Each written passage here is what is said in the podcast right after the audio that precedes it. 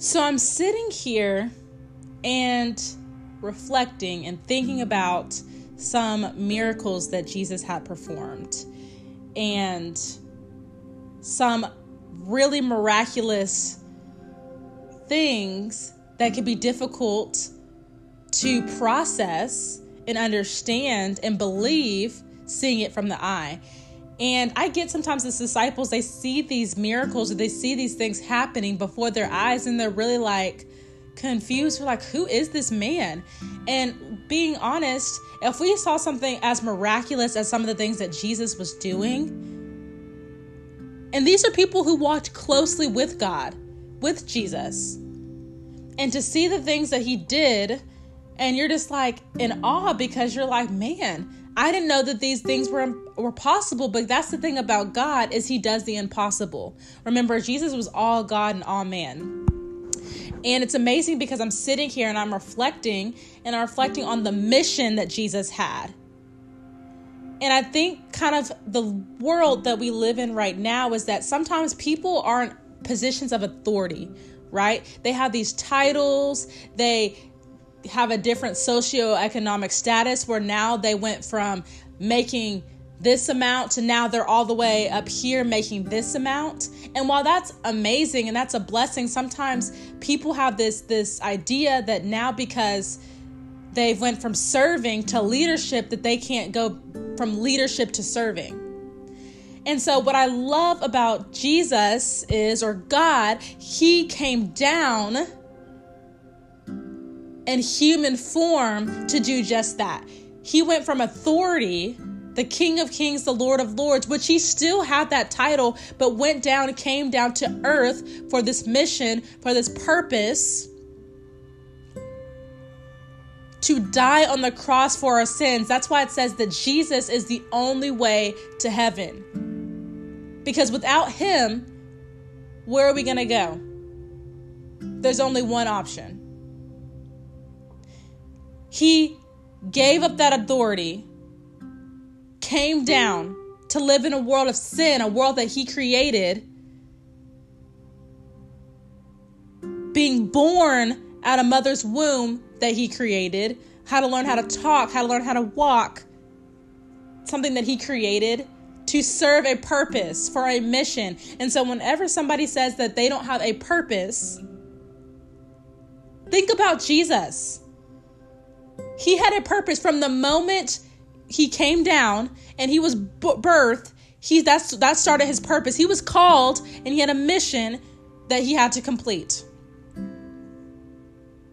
And I love it because I was reading about the first miracle that he had performed at that wedding ceremony where he turned water to wine.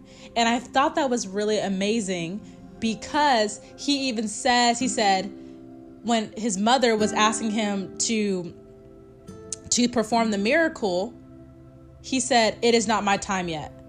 And I love how in the Bible, in the Gospels, he says, It is not my time yet, because while he knows and under, fully understands that he has a mission, he also understands that there's a time in which this certain event or when this is supposed to take place. And I think sometimes we get so overwhelmed with seasons in our life and we're like, when is it going to happen? When is it going to happen? And God's like, it is not your time yet. It is not time yet. And he's he's telling us that it's going to happen, but you're just going to have to wait.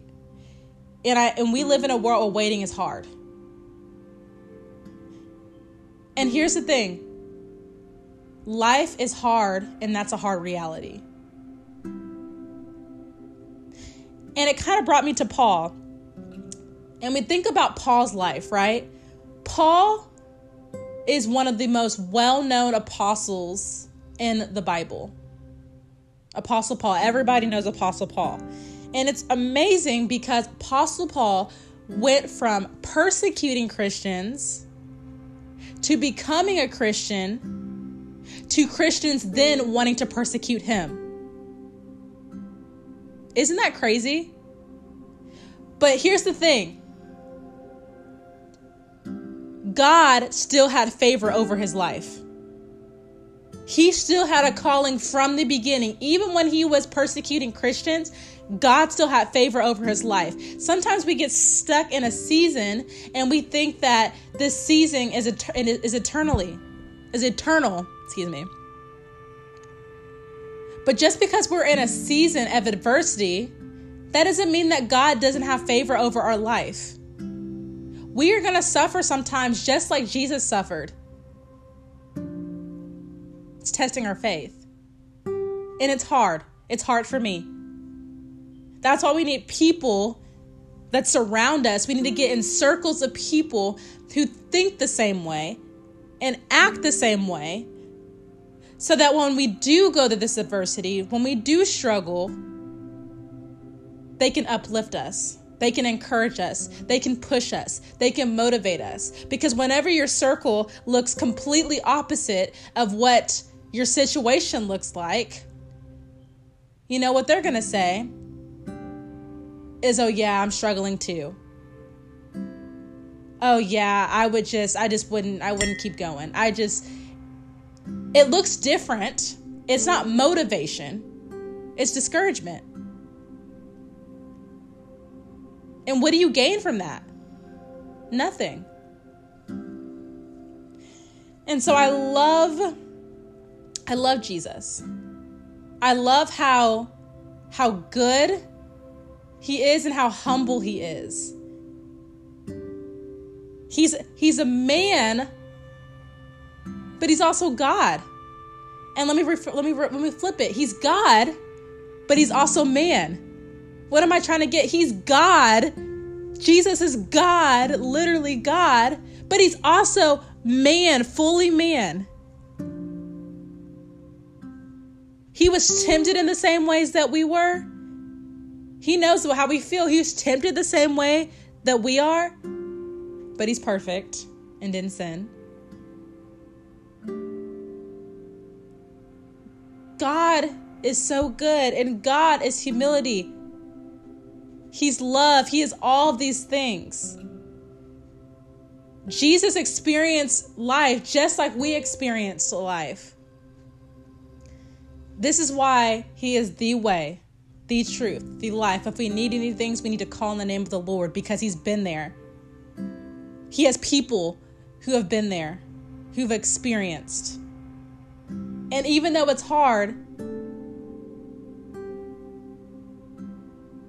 God has purpose for us. We have a mission here on earth. And some days it gets hard and we feel like we don't know what that is.